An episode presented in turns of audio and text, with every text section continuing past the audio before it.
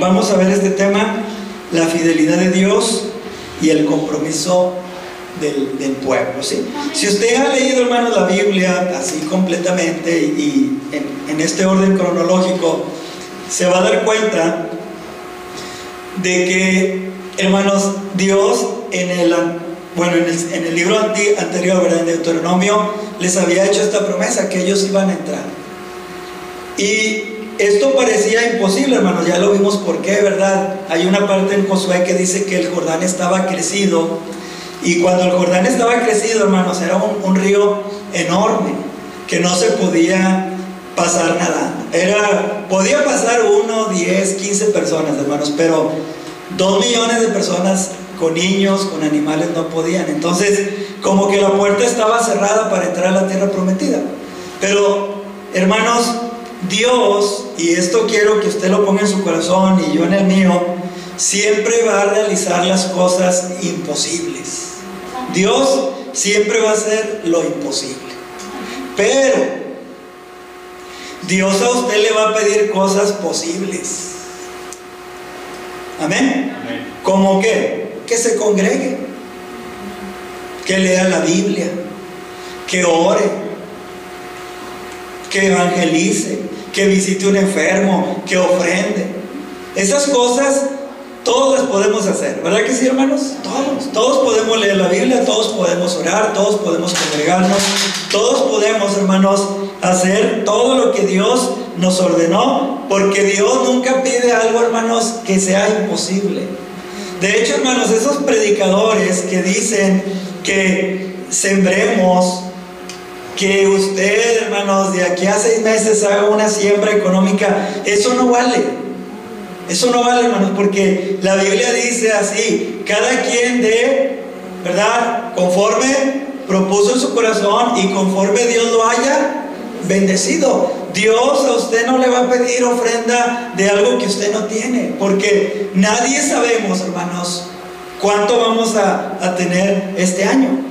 No sabemos cuánto dinero. Entonces, a lo mejor yo puedo decir, bueno, eh, voy a hacer una promesa para este tiempo. Bueno, es otra cosa, hermanos, pero los predicadores modernos dicen, tú siembra, aunque no lo tengas, lo vas a tener. Y hablan de cosas, hermanos, casi imposibles. No, Dios no es así. Dios, hermanos, siempre le pide a su pueblo cosas que ellos pueden realizar. ¿Por qué? Hay otra razón, hermanos. Díganme, ¿cuándo nos vamos a morir? No sabemos. Entonces nosotros, hermanos, como tenemos límites, tenemos que entender, Dios siempre hace lo imposible, pero Dios nos pide cosas posibles, cosas posibles. Ahora, mire, déjeme le digo en la introducción algo. Dios le pidió a Noé que hiciera un arca, ¿verdad? Que construyera un arca. ¿Por qué? Porque Noé la podía construir, hermanos. Oye, era un trabajar tremendo, sí. Me tardé 120 años, Señor, sí. Pero tú hiciste lo posible. Moisés, perdón, Noé no podía traer los animales, hermanos. Era imposible que Noé trajera los animales al arca. Era imposible, hermanos. Escuche bien, mantener a todos los animales en el arca. Bueno, hay teólogos, hermanos, que dicen que Dios hizo, hermanos, que los animales entraran como en un tiempo de hibernación para que Noé no batallara tanto en el arca. Eso solamente lo pudo hacer el Señor. Pero Dios le dijo a Noé, a él sí le dijo, hazte un arca y le dio las medidas. Oye Dios, es mucho trabajo, sí. Tienes que estar ocupado. La ociosidad te va a matar. ¿Qué pasó cuando Noé bajó del arca, hermano? Si se le ocurrió plantar una viña y tomar un día de ociosidad, ¿verdad? Pecó, se, se embriagó. A Abraham, hermano, Dios le pidió que se fuera de Ur a la tierra prometida. Le dijo, sal de tu tierra. Era algo que Abraham podía hacer. Señor, aquí tengo mi, patrimonio, mi familia. Este, esa tierra no la conozco. No importa, Abraham. Tú puedes hacerlo. Ve. Yo allá te voy a dar de comer, yo allá te voy a proveer, yo allá te voy a dar hasta esa tierra en heredad. Pero tú tienes que hacer lo que yo te mando. ¿Por qué? Hermanos, porque Dios va a hacer las cosas imposibles. Pero mire, hermano, si usted nunca lee la Biblia, usted nunca lee la Biblia, y usted quiere predicar, usted no va a predicar, no va a poder predicar. ¿Por qué? Porque usted no está dedicando tiempo a algo que usted puede hacer. Usted nunca va a poder aconsejar a alguien. Si usted no lee la Biblia, nunca va a poder aconsejar a alguien bíblicamente, porque usted no conoce la Biblia. Y usted no puede orar y decir, Señor, ¿qué le digo? Recuérdame. El Señor va a decir, no. ¿Sabe lo que nos va a decir el Señor? Eres un irresponsable porque no estás haciendo lo que tienes que hacer. Y Dios, hermanos, Dios no, no bendice la irresponsabilidad. Dios no la bendice. En algunas veces, hermanos, Dios, por amor, hace cosas ¿verdad? Insólitas. Pero regularmente, hermanos, Él nos demanda a nosotros que estemos ocupados. Jesús dijo, mi Padre trabaja y yo hasta ahora trabajo. Hermanos, Jesús se levantaba todos los días temprano a orar y nos dejó un ejemplo. Quiere decir que la oración es importante. Él no hacía cosas sin antes platicar con el Señor. No crea que se le ocurrían a él, ay, hoy se me ocurre eso. No, hermanos, él estaba dirigido por el Señor. Dios, hermanos, a Jacob le pidió que regresara a Betel después de 21 años. Le dijo, hey, Jacob, regrésate a Betel, al lugar donde yo aparecí, y cumple lo que me prometiste. Señor, Labán, sus, sus hijos, las mujeres, regrésate. Tú puedes hacerlo. Tú puedes hacerlo. A Moisés, hermanos, Dios le pidió que se presentara delante de Faraón. Y Moisés lo hizo. Con mucho miedo. ¿Por qué? Lo andaban buscando para asesinarlo, hermanos. Porque él había matado a un soldado egipcio. Pero Dios le dijo, tú preséntate delante de Faraón. No me va a creer, a ti no, pero va a creer las obras que yo voy a hacer delante de él. Echa tu vara, mete tu mano en tu seno. Dios va a hacer lo imposible, hermano. Usted solamente tiene que hacer lo posible. Usted quiere orar por alguien, vaya, usted tiene que ir. No, desde mi casa, no, usted tiene que ir. Si usted quiere que Dios se glorifique. Pero a veces nosotros, hermanos, queremos que Dios haga todo. Señor, te pido que sanes a aquella persona. Y a veces está en nosotros poder ir, hermanos, visitar, llevar una ofrenda o algo, hermano, de comida y poder estar en comunión con una persona unos momentos, orar por ella. Eso es lo que nosotros podemos hacer. Dios va a hacer lo que nosotros no podemos hacer. Hace unos años atrás, hermanos, eh, cuando yo estaba de pastor en Zacatecas, me invitaron a un evento de jóvenes y, llegué antes a la iglesia, hermanos, días antes, y me dice el pastor, oye, eh, van a venir los candidatos del PRD y del PAN y del PRI a la noche al culto porque nos ofrecieron sus campañas políticas y yo le dije a los candidatos, los vamos a recibir, pero primero queremos que ustedes vengan a un culto para que escuchen la palabra de Dios y vamos a orar por ellos. Y le dije, bueno, está bien. Dijo, pero vas a predicar tú. Le dije, no, yo estoy invitado para el evento. No, ya que estás aquí, vas a predicar. Y hermanos, yo la verdad les soy sincero, dije, Señor, pues yo qué les voy a decir a estos políticos. Son gente estudiada, son gente que sabe. Pero hermanos, empecé a orar. Empecé a orar delante de Dios ese día. Y cuando yo estaba orando, hermanos, Dios es tan maravilloso. Y Dios me hace una pregunta en mi corazón. ¿Quién era José? No, pues era el segundo de Faraón. Bueno, pone ahí primer punto. José, el segundo de Faraón. ¿Quién era Salomón? No, pues el rey más sabio de Israel. Bueno, ponle ahí, segundo punto, Salomón. ¿Quién era Daniel? No, pues el segundo de Nabucodonosor, de Darío, de Ciro. Bueno, tercer punto, ponle ahí. Ahora, ¿qué tenían en común esos tres? Pues que creían en ti, Señor. Bueno, es todo lo que les vas a decir. Que ninguno de los tres candidatos a la alcaldía de ese pueblo es más sabio ni que José, ni que Salomón, ni que Daniel, y que ellos necesitan creer en mí como creyeron estos tres. Es todo lo que vas a decir. Ya cuando los tenía ahí enfrente, tenía toda la confianza, hermanos, delante de Dios. Y exactamente entre más palabras, eso les dije. Daniel, José y Salomón eran hombres mejores que ustedes y que todos los que estamos aquí. Y ustedes necesitan buscar a Dios para gobernar. ¿Por qué, hermanos? Porque Dios le entregó al hombre el gobierno, pero Dios esperaba que el hombre gobernara con su sabiduría, con la sabiduría de Dios, con el temor de Dios, con la palabra de Dios. Y miren, Dios es fiel, hermanos. Pero si yo no hubiera sabido la palabra, por más que hubiera pensado, Señor, ¿qué les digo? ¿Qué les digo? ¿Qué les digo? No, me hubiera dicho el Señor, hazte un lado, tú no puedes decir nada, tú no has estudiado, tú no has orado, tú no te has preparado. Dile al pastor que tú no puedes hablar, que él hable. Hermanos, nosotros, Dios nos hace responsable de cosas posibles. Y cuando nosotros lo hagamos, hermanos, Dios va a honrar su fidelidad. Él va a honrar su fidelidad. ¿Por qué? Porque va en juego su palabra. Amén. yo hablo la palabra, hermanos, yo no hablo la palabra de los hombres, hablo la palabra de Dios. Por eso yo tengo que tener mucho cuidado, hermanos, cuando hablo la palabra de Dios. ¿Por qué? Porque tiene que ser certera. Porque Dios no miente, decía la hermana Dora cuando estaba dirigiendo. Dios no miente, hermanos. Dios no miente. Dios es fiel. ¿Pueden decir amén, hermanos? Sí. Entonces, todas estas acciones, hermanos, que les he dicho, de construir un arca, de dejar la tierra, de regresarse a Betel, de presentarse delante de Faraón, todas estas acciones requerían dos cosas, hermanos. Dos cosas que usted y yo podemos hacer. Primero, creer en Dios. Amén. Y segundo, descansar en la fidelidad de Dios.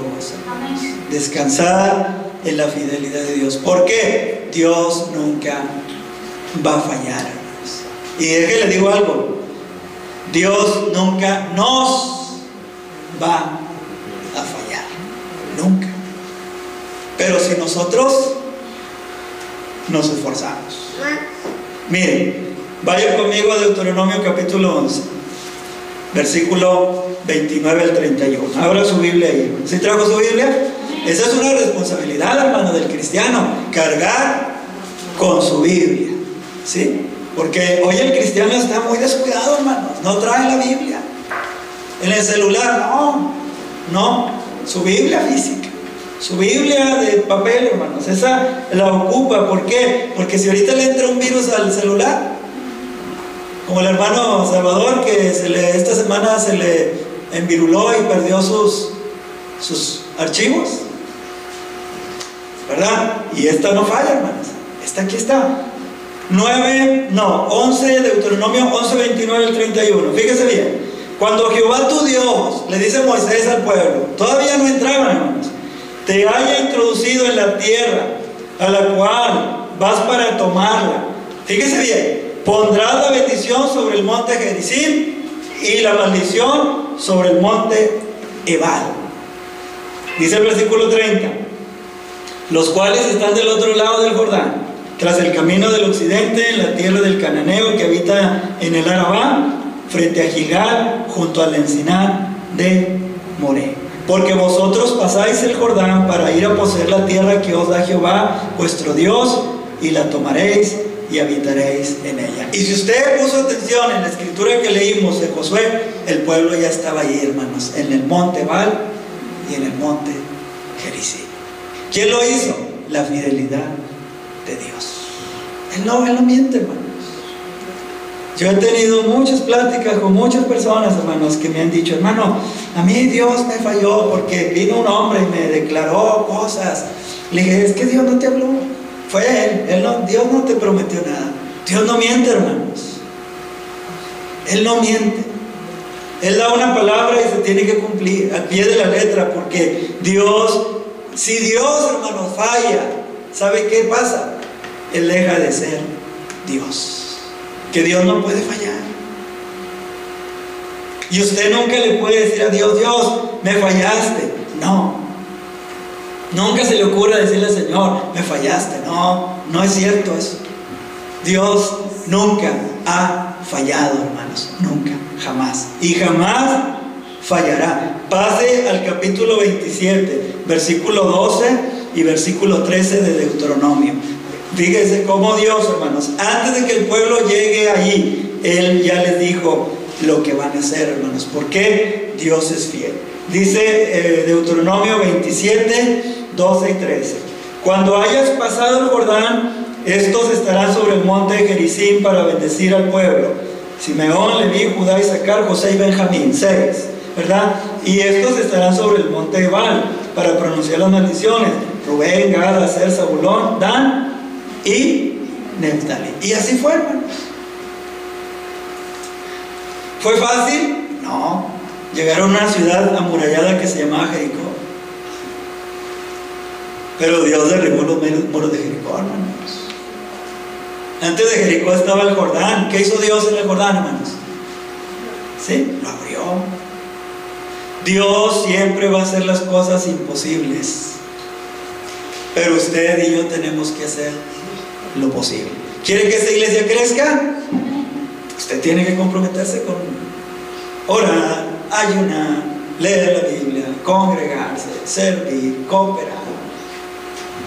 Porque esta iglesia no va a crecer solamente, hermanos. Dicen todos, es por la gracia de Dios. Claro que es su gracia, hermanos, pero ya les dije, segunda de Timoteo 2.1, ahí, ahí está el secreto. Dice, tú, hijo mío, esfuérzate.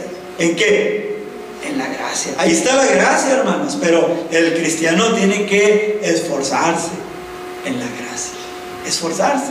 Hermanos, Josué se esforzó Pasó el Jordán, Dios lo abrió, Dios tumbó los muros de Jericó, luego se enfrentaron a Jai y, cayeron derrotados por un pecado, Dios los restauró, siguieron conquistando, ¿por qué hermanos? Porque Dios al pueblo le pidió hacer su parte. Y aquí entran muchas cosas, hermanos, como se los he dicho. ¿Quiere tener una familia cristiana? Tiene que trabajar en sus hijos. No crea que los hijos solos se van a criar, hermanos. Hay hijos muy obedientes. Mi hermano Israel, hermanos, fue un hijo obediente. Mi mamá con él no batallaba nada. Pero conmigo, conmigo, hermanos, yo siempre he sido temerario. Yo siempre he sido desafiante. Yo siempre he sido de voluntad así. Pero noches de oración, castigos, disciplina, hermanos, más castigo, más disciplina, más oración, hasta que el Señor, hermanos, en su gracia me salvó, mi madre descansó un poco. Pero yo recuerdo, hermanos, cuando yo me dormía, ella iba al lado de donde me dormía, ponía sus manos y yo escuchaba cómo ella oraba por mi Señor, ya no puedo con este muchacho. Y yo no quiero que se muera y que se vaya al infierno. Era la oración de mi madre. Él no es salvo y no quiere servirte. Lo mando a la iglesia, no está. Entraba yo a la iglesia, hermanos, y me salí. Cinco minutos, nada más que me vieran entrar y me salí. ¿De qué predicó el hermano?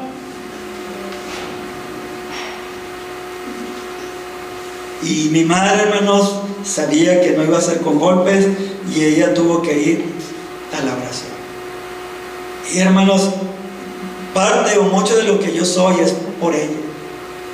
Ella me enseñó el temor de Dios en la casa. No crea que ella solamente me llevaba a la iglesia, no hermanos. Mi madre era cómo hablaba en mi casa. ¿Qué veía en mi casa? ¿Qué escuchaba en mi casa? ¿Qué leía en mi casa? Cuando llegaba de la calle, esculcaba mi ropa, ¿qué traía? La olía.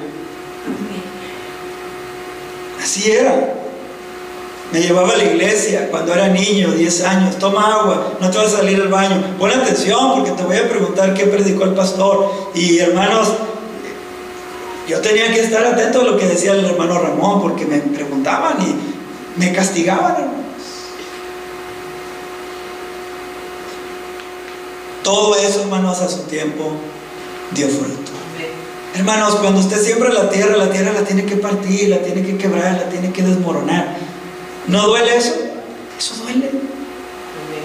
Eso duele, hermanos. Si un, si un campesino no hace eso, no va a tener fruto. ¿Por qué? Porque él no puede echar la semilla. Ay, no, porque le duele. No, hermanos, hay una responsabilidad. Hay una disciplina. Y eso es lo que Dios nos pide. Mire, cinco puntos, hermanos. Rápidamente, regrese a Josué capítulo 8, versículo 30 al 35. Primer punto, fíjese, hicieron un altar al Señor, hermanos, versículo número 30. Entonces Josué edificó un altar a Jehová, Dios de Israel, en el monte Ebal. ¿Verdad que sí? Así dice. El altar, hermanos, nos habla de la cruz. Versículo 2 dice que era un altar, hermanos, de piedras enteras sobre las cuales nadie había alzado hierro. ¿Qué significa eso, hermanos? No era hermoso el altar, hermanos. Fue tosco. ¿Sí? La cruz no era hermosa, la cruz no es hermosa. Hablar de la cruz, hermanos, no nos gusta porque es morir. Pero, hermanos, la cruz Dios la usó como el altar de bronce para poner ella, en ella el juicio del pecado. ¿Por qué creen que dice, hermanos, que hicieron el altar en el monte Val? ¿Por qué no lo hicieron en el monte Gerizim? A ver, ¿por qué? ¿Por qué en el monte Val? Porque el monte Val, hermanos, es el monte de las maldiciones. ¿Y qué llevó Cristo, hermanos, en la cruz? La maldición del pecado. La Biblia dice, ¿verdad? Que Cristo ya nos redimió de la maldición de la ley hecho por nosotros, maldición porque está escrito, maldito todo aquel que es colgado en el madero. No creo, hermanos, que esto eh, son ocurrencias, no, hermanos, todo simbolizaba a Jesucristo, la cruz. Ellos hicieron un altar, hermanos. No estaba bonito el altar, no tenía forma, hermanos. No le dieron ahí cincelazos, no. Dijo el Señor, así de piedras toscas, lo quiero. Punto número 2, dice que sobre el altar, dice el versículo 31, ofrecieron holocaustos y ofrendas de paz, dice el versículo 31 al final. Y ofrecieron sobre él holocaustos a Jehová y sacrificaron ofrendas de paz. Y hermanos, esa ofrenda, ¿sabe a quién representaba? A Cristo, muriendo por nosotros. ¿Por qué? Porque Dios hizo una promesa, hermanos, desde antes de la eternidad, que un día le iba a mandar a su hijo. Aunque el hombre se esfuerce por ser salvo, no va a poder ser salvo, porque el hombre no puede salvarse, hermanos. Están súper equivocados esos hombres que dicen, yo me voy a esperar hasta el último para arrepentirme. El hombre no se salva cuando él quiere, hermanos. La Biblia dice, si oyeres hoy su voz, ¿qué? el corazón se endurece, hermanos. Y no es cuando el hombre quiera. Yo por eso tengo muchos conflictos con algunas personas, hermanos, cuando dicen, no, es que mi papá estaba así, pero ya no hablaba, pero movía un dedo. La Biblia no dice que muevas un dedo, la Biblia dice, cree en el Señor Jesucristo. Ahí no hay garantía, hermanos.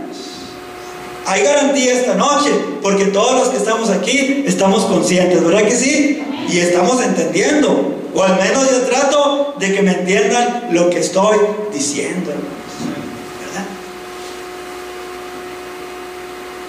Cristo muriendo por nosotros en la cruz, hermanos, es la salvación. ¿Por qué me esfuerzo por leer la Biblia? Bueno, por conocer al Señor, por amarle. Pero eso no me va a salvar. Yo no me puedo salvar. Yo no puedo salvar a mis hijos. Yo no lo puedo salvar a usted. Yo predico un mensaje que salva, pero yo no. Ni usted a sí mismo. Y todos esos hermanos que dicen, no, yo me voy a esperar hasta el final. Le digo, no, no, estás engañado por el diablo, porque tú no sabes tu final. Tú no sabes. Tú te puedes ir a dormir y ya no despertar. Eso puede pasar. Punto número tres, hermanos. Había un libro de la ley. El siguiente versículo 32 dice, también escribió ahí sobre las piedras una copia de la ley de Moisés, la cual escribió delante de los hijos de Israel. El libro de la ley, hermanos, ¿qué es? La Biblia, ¿verdad? La La Biblia. La Biblia que nos confirma quién es Dios. Hermanos, usted tiene que creer en el Dios de la Biblia. No en el Dios que a veces nos quiere contar. El hombre quiere usar. El hombre quiere a Dios solamente para caprichos. Yo quiero que Dios me dé un carro. Yo quiero que Dios me dé una casa. Yo quiero que Dios me dé una familia. Yo quiero que Dios me dé una novia. Porque Él es bueno y lo tiene que hacer. Ese es parte del Dios de la Biblia, pero ese no es el Dios de la Biblia, hermanos. El Dios de la Biblia va más allá. Mire, el Dios de la Biblia dice esto. Dice, dame, hijo mío, tu corazón. No es de que Él te va a dar, es de que tú tienes que darte a Él. Luego hay otro versículo, hermanos, en los Salmos, Salmo 37, ¿verdad? 4. Deleítate, ¿verdad que sí? En el Señor. Deleítate en el Señor. Y luego, ¿qué dice? Y Él te concederá las peticiones de tu corazón. Y muchos dicen, ya ven, Dios te va a conceder, sí, hermanos, pero cuando tú te deleitas en Dios, las peticiones de tu corazón van a estar conectadas a su voluntad. No crean que yo voy a estar, Señor, quiero estar en un yate allí, en la playa de Cancún, tomando el sol, porque estoy cansado, Señor. Va a venir el Señor y me va a decir, Jesús estaba cansado en el pozo de Samaria, tenía sed y predicó la palabra. ¿Se fija cómo a veces estamos alejados del Dios de la Biblia, hermanos? Que el hombre usa para beneficios. No hay sufrimiento porque si sufrimos ese Dios es malo, ¿no, hermanos? La Biblia nos confirma quién es ese Dios. Por eso le dijo Dios a Josué, lee el libro de la ley, léelo. Hermanos, y dice la Biblia que lo leyó todo. ¿Qué tiene que hacer usted con la Biblia? ¿Leerla? Toda. Mire, vaya conmigo a una escritura, hermanos, para que vean. Vaya conmigo a Hechos 20. Mire lo que dice.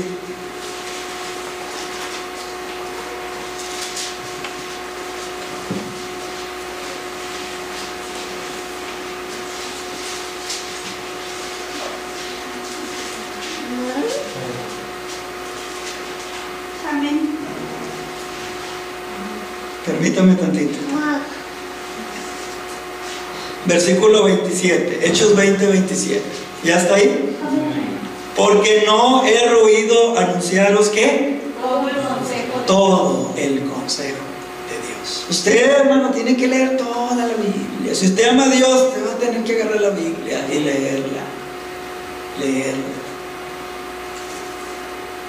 Es triste, hermanos, es triste ahora con lo del coronavirus, que muchos hermanos caen en el hospital un 15 días, un mes, nadie los puede visitar, están ahí solos, sin un teléfono. ¿Qué van a hacer, hermanos? ¿Qué vamos a hacer? Yo he estado en el hospital, no 15 días, hermanos, he estado un día allí esperando que me operen solo, nadie puede entrar, o cuatro horas en el quirófano solo. ¿Y qué hago? Pues recuerdo los salmos, los medito, los digo, animo mi corazón, hermanos, que está asustado allí, palpitando rápido, a veces con dolor, porque los doctores, como a ellos no les duele, ¿verdad? No, espérate. Dile, doctor, me estoy muriendo. No, no te vas a morir. Espérate.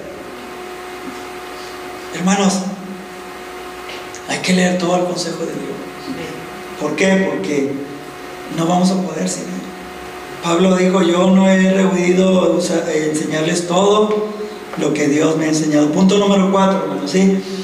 El arca del pacto también estaba allí. En Josué capítulo 8, versículo 33, dice, y todo Israel con sus ancianos, oficiales y jueces estaban de pie, uno o- y al otro lado del arca. ¿Verdad que sí? Del arca. ¿Qué simboliza el arca, hermanos? La presencia de Dios. Fíjese, hermano. Escuchen. Dios estaba ante su pueblo, pero el pueblo también estaba ante la presencia de Dios. Si usted lee la Biblia, en el libro de Samuel, el primer libro de Samuel, cuando ellos iban a ir a la guerra, cuando Fines y Ofni eran los sacerdotes, iban a ir a la guerra contra los filisteos. ¿Qué dijeron? Dijeron, traigan el arca del Señor. ¿Por qué, hermano? Porque el arca a ellos les daba mucha confianza y para eso era en parte el arca, hermanos, porque era la presencia de Dios.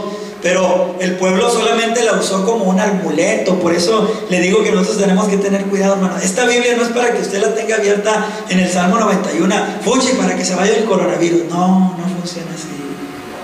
Esta Biblia no es un amuleto, hermanos, para la mala suerte. Esta Biblia es la palabra eterna de Dios. Amén. Esta Biblia no es para que usted la tenga abierta en un lugar ahí, ya se van a ir los malos espíritus. No. Eso es hermanos, espiritismo. Eso es brujería. Eso es hechicería. Eso es un amuleto, ¿no, hermanos? Dios le dijo a Israel, esta palabra que yo te mando hoy estará sobre tu corazón. La tienes que agarrar, la tienes que leer, la tienes que amar, la tienes que aprender, la tienes que meditar. Y cuando lo hagas, Josué, vas a prosperar. ¿Por qué? Porque la presencia de Dios, hermanos, cuando usted tiene la Biblia, ¿Qué había en el arca? Dos tablas de piedra, hermanos, con la palabra de Dios. ¿Por qué? Porque la Biblia, la Biblia es Dios. Y cuando usted la tiene en el corazón, usted tiene la presencia de Dios. Usted lo tiene. Usted no tiene miedo de muchas cosas cuando sabe que la palabra está en usted, está en mí. El año pasado, hermanos, fue difícil. Pero Dios es fiel. Pero tenemos que ir a la palabra de Dios. Y el mensaje de Dios es de ánimo, es de paz, es de sanidad, es de bendición, es de salvación, es de poder. El mensaje de Dios no es de miedo, hermano miedo. ¿Por qué? Porque la presencia de Dios, hermanos, claro que trae un temor, pero la presencia de Dios trae una confianza, hermanos, cuando sabemos que esa presencia está con nosotros. Y, miren, hermanos, yo muchas veces no les digo esto porque ya entraríamos en cosas eh, metafísicas, pero yo les pregunto esto en el sentido sano de la palabra de Dios. ¿Han sentido alguna vez la presencia del Señor? Levanten las manos, hermanos alguna vez. ¿Han sentido temor cuando están en la presencia del Señor? No, hermanos. ¿Qué sentimos? A veces no queremos salir de ese momento. Es algo tan hermoso. Ahí no hay temor. Ahí no hay cosas, hermanos, equivocadas. Sí, ahí estaba el arca del pacto, hermanos, la presencia y mire, hermanos, un consejo que le doy para llegar al punto 5 y terminar. Este año, dígale al Señor, Señor, que yo pueda ser consciente de tu presencia siempre este año. Yo no sé lo que va a pasar, pero que yo sea consciente de que tu presencia va a estar conmigo donde yo esté. Y eso, hermanos, va a cambiar Estuve al lado de una persona con coronavirus. No importa. Ahí está la presencia del Señor. Iba caminando por la calle y chocaron y mataron a alguien y vi al muerto. No importa. Ahí está la presencia del Señor. Hermanos. La presencia de Dios hace la diferencia. Y por último, la quinta aplicación, hermanos. Dice que Josué leyó, hermanos, las maldiciones y las bendiciones o las bendiciones y las maldiciones. Versículos 34 y 35 dice, después de eso, leyó todas las palabras de la ley, todas, hermanos, todas. Me, impresiona, hermanos, me impresiona Nehemías capítulo 8. Dice que se juntó todo el pueblo en la plaza de las aguas, hermanos, desde la madrugada hasta la tarde. Y dice que los sacerdotes leyeron todo el libro de la ley, hermanos, en seis o ocho horas. Dice que el pueblo ponía atención. Y dice que lloraban, hermanos, porque estaban escuchando la palabra de Dios. ¿Sabe por qué? Porque no tenían una Biblia como nosotros, hermanos. Ellos tenían que conformarse con que alguien sacara un libro. ¡Hey, Nehemías, lee la Biblia! Y eran grandes oradores, hermanos. Tenían voces tremendas como Elías. ¿Sí? No tenían voces gangosas como la mía, hermanos, sí. Tenían grandes voces. Esdras, hermanos, sacaba el libro y leía. Dice que desde la mañana hasta la tarde, hermanos, dice que todo el pueblo ponía el corazón y todo el pueblo lloraron. Y les tuvo que decir Nehemías, hey, no lloren, porque es tiempo de gozo, es el tiempo de los tabernáculos. No lloren porque el gozo del Señor es nuestra fortaleza, hermanos. Y la Biblia es la que produce el gozo, hermanos, en el corazón. La voz de Cristo, la voz de Dios. Hoy la iglesia, hermanos, ha perdido todo eso, la mayoría de los cristianos que no leen la Biblia, hermanos. Se conforman a oír predicadores, está bien, yo también los escucho, hermanos. Pero ellos viven en Estados Unidos, es otra vida. Ellos viven en Europa, es otra vida. Ellos viven en El Salvador, es otra vida. Yo vivo en México. Yo necesito que Dios me guíe aquí en medio de 6 millones y medio de personas, hermanos.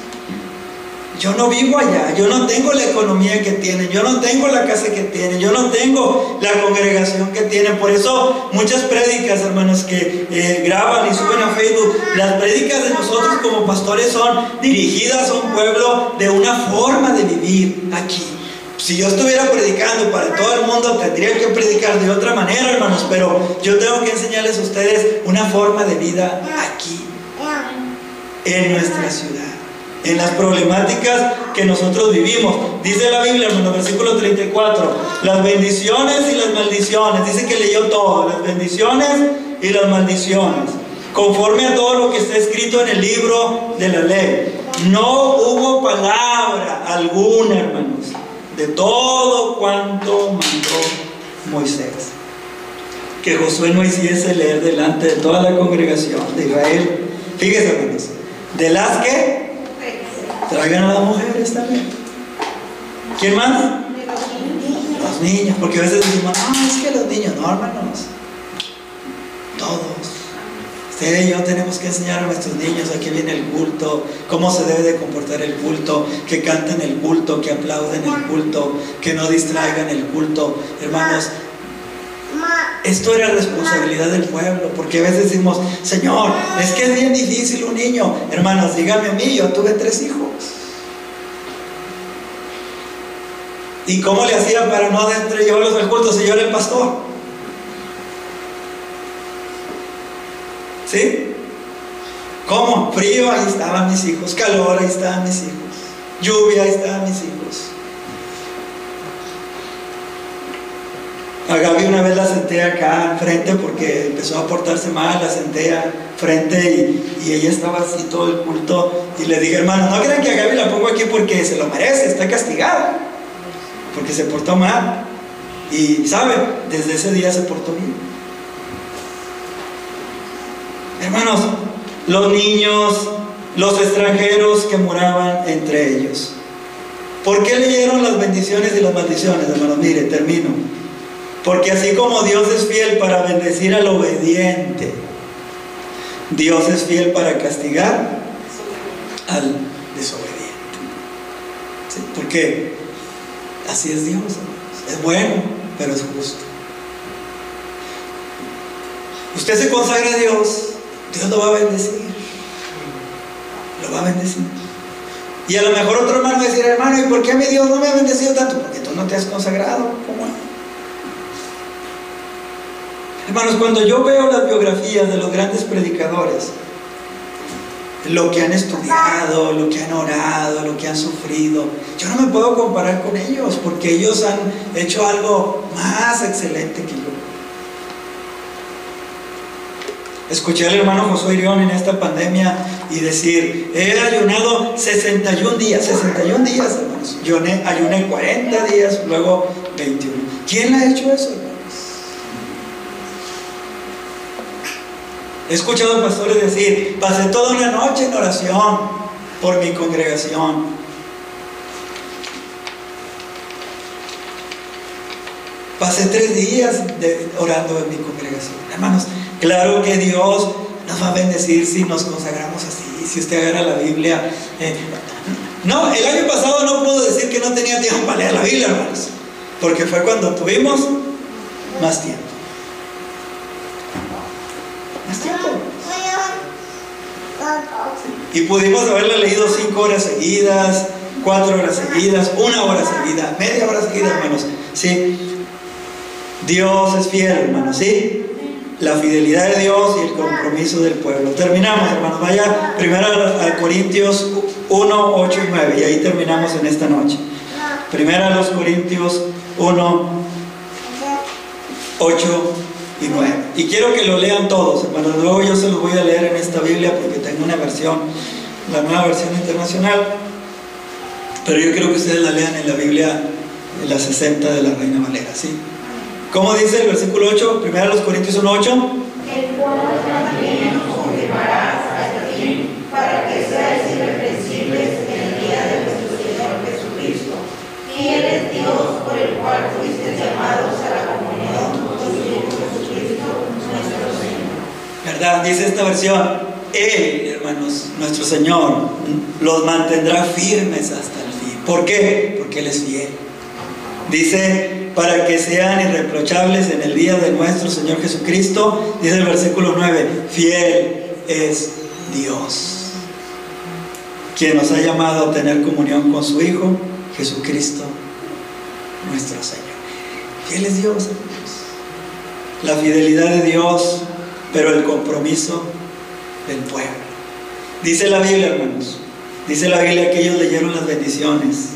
Bendito serás tú cuando entres y salgas. Y el pueblo de Jericín decía, amén. Bendito tu, ama, tu arteza de amasar. Amén. Bendita la cría de tus vacas y de tus ovejas. Amén. Bendito tú cuando salgas a la guerra. Amén. Bendito tu mujer y el fruto de su vientre. Amén. Y en el monte Val, hermanos, decían, maldito todo aquel que hiciera ídolos abominables. Amén. Maldito todo aquel que se acostare con un animal. Amén. Maldito a todo aquel que se acostare con la mujer de su padre. Amén. Usted tiene que leer la Biblia, ahí está todo, hermanos. Pero, ¿qué con todo eso, hermanos? El pueblo se comprometió. Cuando ellos dijeron amén, amén, amén, estaban diciendo, así sea. Por eso cuando nosotros decimos, ¿cuántos dicen amén? Quiere decir, estoy de acuerdo en lo que está diciendo, hermano, de que es palabra de Dios. Dios es fiel, hermanos, y yo creo en eso. Pero Él me manda a mí comprometerme, trabajar, orar, luchar, caminar. Si no, no hay nada. Dios, hermanos, no aprueba la flojera. Dios no aprueba la ociosidad. Dios no se compromete con gente irresponsable, hermanas. No, Él no es así. Él le dijo a Josué, esfuérzate y sé valiente. Y le dijo a Salomón, esfuérzate y manos a la obra. Y le dijo a Moisés, avanza, avanza. ¿Usted cree en Cristo? Si usted quiere. Usted no me puede decir, no, hermano, no, no es la voluntad de Dios en su soberanía que yo crezca, eso es mentira. Dios a usted no le puede evitar que crezca. Dios quiere que usted crezca. ¿Qué tiene que hacer? Esforzarse, luchar, llorar, ayunar, conocer al Señor.